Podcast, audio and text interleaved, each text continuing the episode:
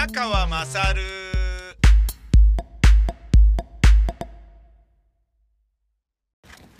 お前の母ちゃん宮川まさるです改めて上野千鶴子さんのえー、上野先生、フェミニズムについてゼロから教えてくださいという大和書房から出ている本を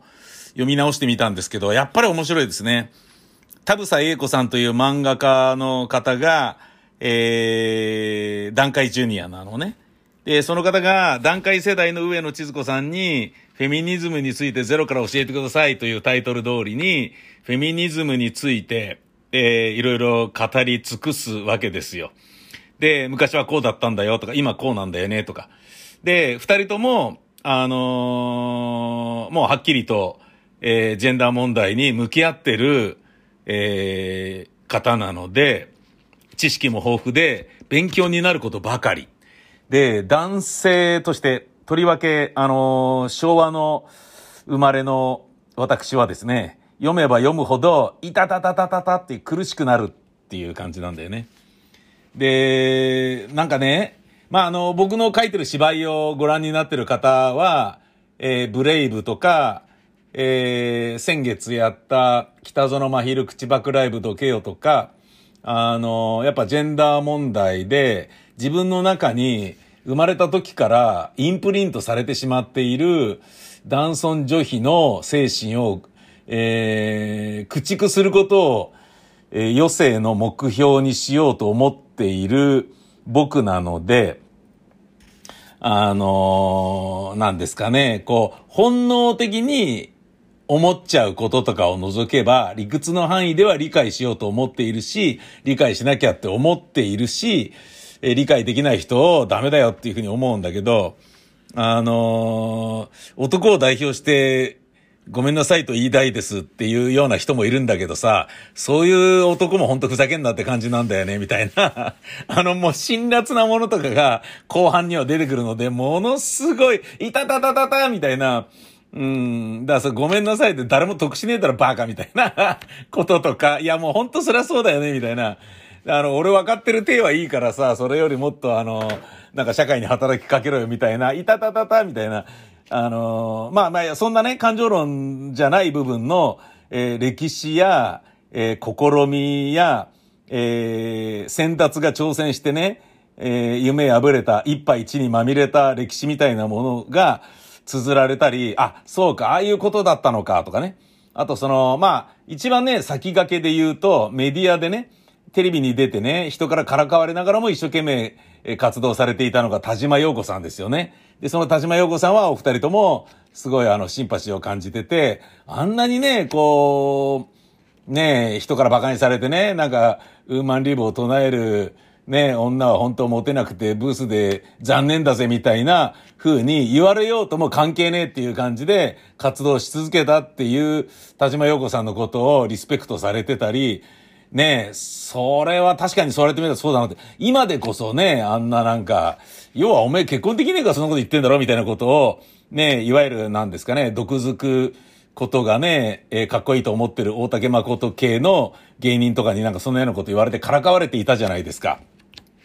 非常にあの残念ですよね。で、その、まあ、あの、上野千鶴子さんで言うとね、東大の、えー、訓示でしたっけ？えー、入学式か卒業生かなんかに挨拶をした時の、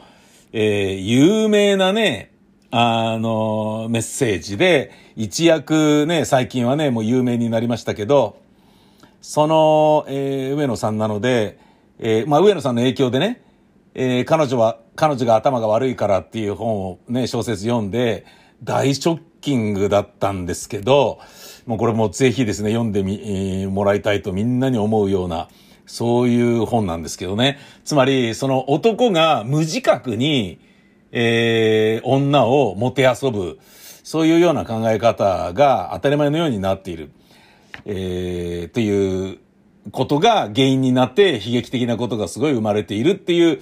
あの、まあ、事実に基づいた小説なんですけどね。すんげえ面白いんですけど、まあ、あの、そのことについては全然この本では語られてないんですけど、この本では何しろ、えー、性革命とか、えー、独房とかね、すべての母は抑圧的とか、当事者にならない段階父とかね、えー、性革命とウーマンリブとか、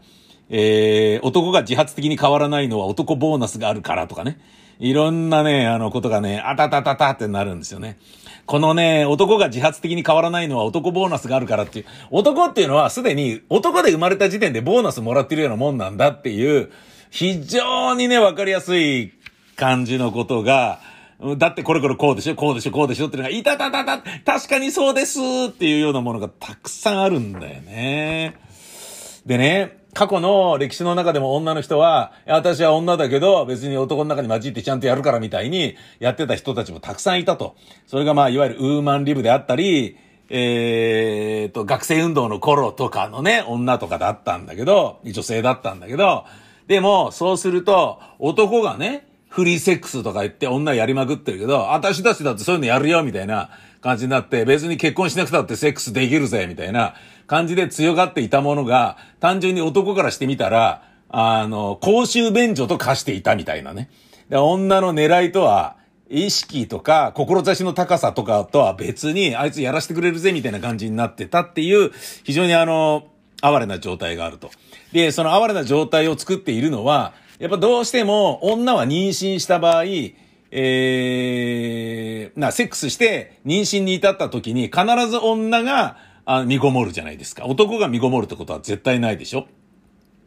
ていうことは、何につけ女が割り食うのに、なのにそのフリーセックスはおかしい。で、いうことで言うと、もう時代のね、流れで、もうあのー、妊娠にしても何にしても、えー、もっともっと、あの、手厚く守られるべきだ、女性はっていうことが、もう未だに何も解決してないっていうことを、非常にあの、わかりやすく、えー、感情的にならずに冷静に上野さんが教えてくれるんですよね。だから言ってみれば、あの、結婚してないで、シングルマザーの立場とかね。あと、シングルマザーじゃなくても、えー、なんだろうな、父親がいない、つまり、えー、まあ、だからシングルマザーか。えっ、と、まあ、別れた、別れて親権を持ったシングルマザーじゃなくて、結婚しないで子供だけ産んだシングルマザーみたいな人とかが、なんとなく社会的立場が弱いと。で、会社でね、いろんな偏見の目にさらされるのはまあ、しょうがないとしよう。しょうがない、しょうがなくないんだけどね。それは偏見の目で見ちゃいけないんだけどさ。だけど、せめて法制度ぐらいはもうちょっとちゃんと守ってくんねえかな、みたいなこととかが、いろいろ、こうね、綴られていてね、もうめっちゃ面白いんですよね。あとね、セックスとかエクスタシーに関してとかもね、すっげえ面白いんだよな。あの、性の話ね。えー、例えば、あの、フェラチオに関して言うと、えー、高度経済成長だったかなあのー、あ、ち、えー、違うわ。えー、バブル世代が、君にする男で、アフターバブルはフェラチオ世代っていう風に書かれてて、なるほどなと思ったんだけど、バブルの頃は女がモテモテだったから、いいからやらせろよみたいな感じで男が一生懸命女口説いてた。ね。えー、で、それを、あの、高そうな女はね、みんなボディコンで、まあみんなじゃないだろうけど、えー、男から言い寄られて、えー、やらしてくんないかみたいな感じになってるから、男が一生懸命君にをしてくれたと。だけど、それが終わって、アフターバブルでね、男がそんなに金を稼げなくなってくると、金がないからモテなくなってきて、で、だけど、もうあの、いい人と結婚したいからっていうような感じになってる女性が、えー、もうね、これ笑っちゃったんだけど、2000、2007年だったっけなとか官僚系にアルバイトでこの田房さんが行ってた時にね、どうだっけな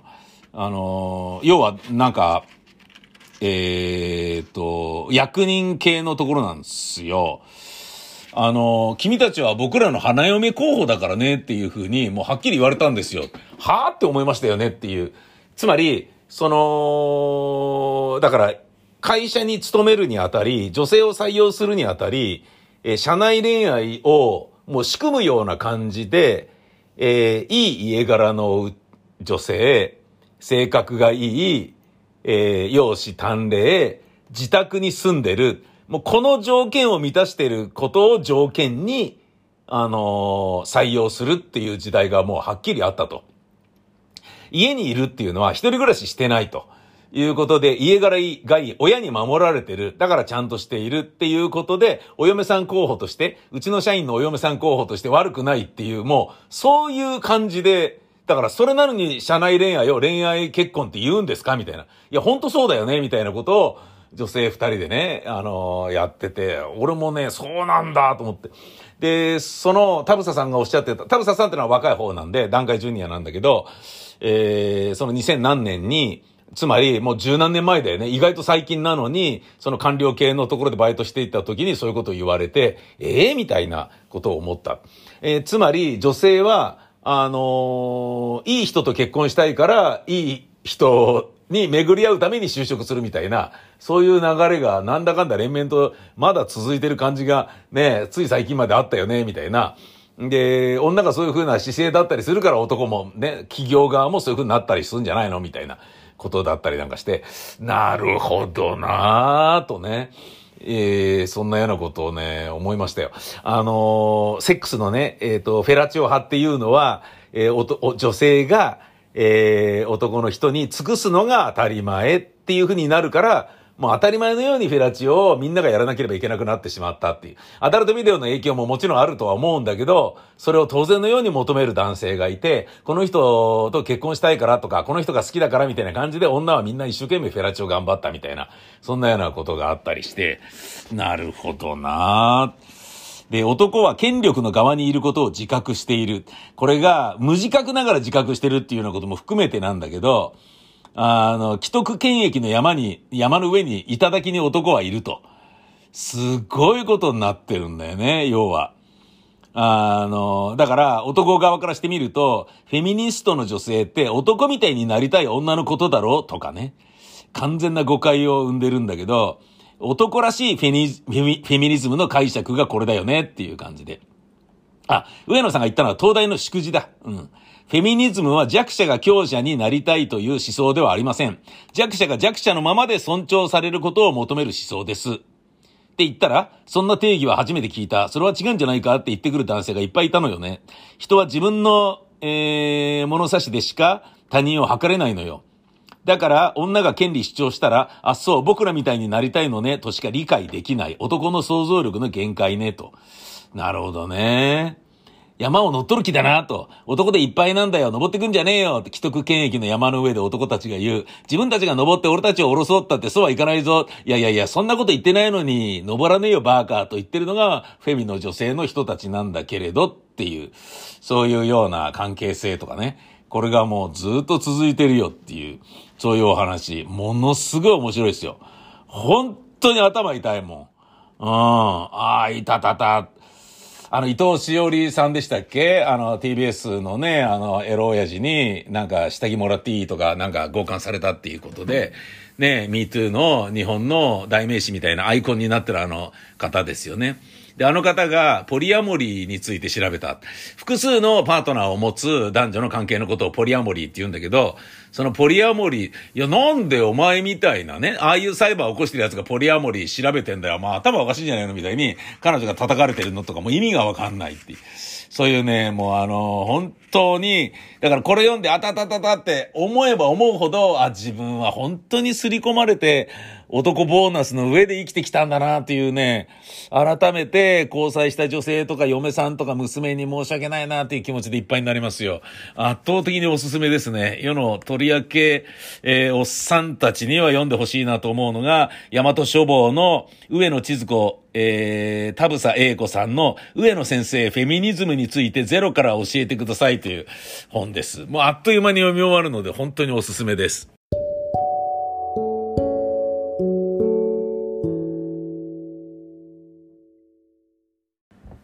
それにしてもあのー、あれですね。アミメニシキヘビが16日ぶりに捕獲されてよかったなっていうふうに思いますよね。うん。あのー、いや、すごい心配してたもんね。なんとなくあの、横浜の方に、えー、取材とかで、車で行くときに、えー、っと、ヘビいないよね、みたいなことを、ちょっと気になるもんね、やっぱりね。うん。なんかやっぱ、あの、記憶に残ってると、えー、っと、みたいになるよね。あの、山梨のラジオ局で仕事していた時に、あの、笹子トンネルの崩落事故があった1年後とかだったから、やっぱりちょっとドキドキするものね。あのトンネルくぐるのね。うん、まあそれはね、あのー、あった直後だからもう起きねえだろうっていうふうに見るのが、ねこれ連続して起きたらやべえことだから絶対転勤しろよお前らみたいになってるから、大丈夫だろうとは思うんだけどやっぱり気持ち悪いよね。うん。まあさておきその蛇なんだけど、これね、びっくりしたのが、えー、その、いなくなった、買われていたアパートの屋根裏にいたという、えー、何それ、東大元暮らし的な？これあのー、白輪剛さんという日本爬虫類両生類協会の理事長によると、蛇は屋根裏の鉄骨の上でとぐろを巻いており、この白輪理事長と協会員の二人で捕まえた。おとなしく捕獲され衰弱した様子もなかったというと。えー、ようやく住民の方々がやっと安心できると、えー、理事長は話している。なんか写真が出てんだけど、わ、いるじゃんみたいな。なんだ、ええー、みたいな。近く、ええー、こんな近くにいるの？みたいな。すごいびっくりだよね。うーん。あの、屋根裏で見つかったと聞き、やっぱりなと思ったと、専門学校2年生の男性23歳は話していた。で、これに関して飼い主の方はもっと責任感を持ってほしいと。えー、近所に住む主婦35歳は言っている。そりゃそうだよね。で、この蛇はどうなったかというと、横浜市に、えー、保護されて、もう自分では飼いませんということになった。あのー、この人の場合は逃げちゃったっていうことがあるから、鍵をしっかりかけなきゃダメでしょとか、そういうことなんだけど、飼い主として、えー、最後まで飼うことができなかったっていうことで言えば、しっかりしてないことは間違いないよね。まあ、あのなんだろうな、もう一部の利を見つけるならば、えー、捨てようとしたわけではないということが、まあ、うん、なんだろうな、えー、もう、すべてを憎むべき対象ではないというレベルの話ではあるけれど、で、このアミメニシキヘビと一緒にしては当然いけないのですが、僕がこのアミメニシキヘビで捕まって捕獲されて、あ、よかったなと思ったんだけど、でもこの人は捨てようと思ってたわけじゃないんだよな。っていうことで言うと、捨ててる飼い主。こういうふうに事件にならないけど、あの、勝手に捨ててるとかね。まあ、あのな、なんだろうな、釣ってきたブルーギルとかを、石神井公園に放ってるやつとか、そういうようなのもダメなんじゃねえの？みたいなね。勝ったけど、あの、買うことができませんみたいな感じで、やっぱいいですみたいな感じで、捨てたりリリースしてんのがお前どうなんだっていうふうに思うじゃないですか。でも、それの一番悪いのは、俺はね、ジェン・シュワンだと思いますよ。ジェン・シュワン。この人知ってますか？中国の芸能界でバカ売れしている女優さんだったのに、一気に大炎上した。この人が出演したバラエティ番組のプロデューサーと恋仲になり、えー、2年間交際していた。その間に結婚をするということにもなりました。なのだけれども、えー、代理母の出産をしてお母さんになろうとジェン・シュワンと、えー、この元彼のね、バラエティのプロデューサーは思った。元夫か。もう結婚したんだ。結婚したけど代理母出産をしようということが、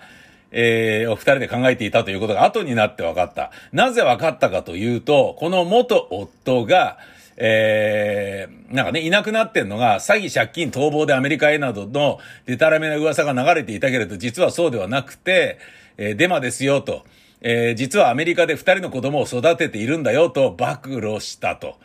で、モザイクはかけているけれど、二人の子供と一緒に写ってる写真がアップされたので、あ、これじゃあ本当にそうなんじゃねえと。で、え、っていうことはどうなのと。離婚したけど、じゃあ、あの大女優の可愛かったジェン・シュワンが産んだのっていうふうに思ったら、実はそうではない。出産する時間なんかなかったよ。だっていろいろテレビとか出てたしさ。で、出生証明書を見ると、子供二人は、えー、誕生日が14日ぐらいしか違わない。え、なんでこんな近いの？と。代理母なんじゃねえの？調べてみると、両方とも代理母だった。一人は2019年の後半に、もう一人は2020年の前半にアメリカでそれぞれ別の女性から生まれたことが記されている出生証明書が見つかった。中国メディアはそれを見つけた。まあだ中国にも文春みたいなね、組織があるんでしょうね。何これと。なんだけれど、結婚して1年も経たずに離婚して、えー、代理母出産制度を利用したにもかかわらず、離婚したからといって育児放棄。それがジェン・シュアンの、えー、取った行動らしいんだよね。で、これどうなの？って本人は申し開きを何もしていないんだけど、決定的な証拠となったのは、ジェン・シュアンの両親と元彼の両、会話。えー、あ、ジェン・シュアンの両親と元彼の両親の会話。で、これ中国語で、えー、これを、両者が、つまり、ジェン・シュアンの親も、この元夫の親も育児放棄に賛同していた。え、何それ？代理母が妊娠7ヶ月の頃、えー、ジェン・シュアンさんと夫との関係が破綻したために親権を放棄すると、この動画の中で言っている。えー、さらに二人の両親も育児放棄に賛同していた。ひどい話でしょ、これ。で、もう、ジェン・シュアンは、もうなんだよ、それと。ふざけんなよってことになって、もう、あの、プラダーが、もう即刻、あの、イメージキャラクター、もう契約解除して、賠償請求ガッとしましたよね。そりゃそうだよね。ふざけんなよっていうことですよ。すんげえ可愛い女の子なのに、すんげえ若いのに、お母さんになりたい。あなたと結婚したので、すんげえクソな話でしょで、これに比べたら、網の錦蛇16日ぶり捕獲。いや、もうね、ご迷惑をおかけしてすいませんでした。今は横浜市に預かっていただくということになりました。と、まあ、一応謝ってる彼は、まだまだ全然いい方なんじゃねえのと、思ったけれど、これを比べている時点で、なんか、蛇と子供を比べてる俺が一番ひどいっていう気もしてきたけどね。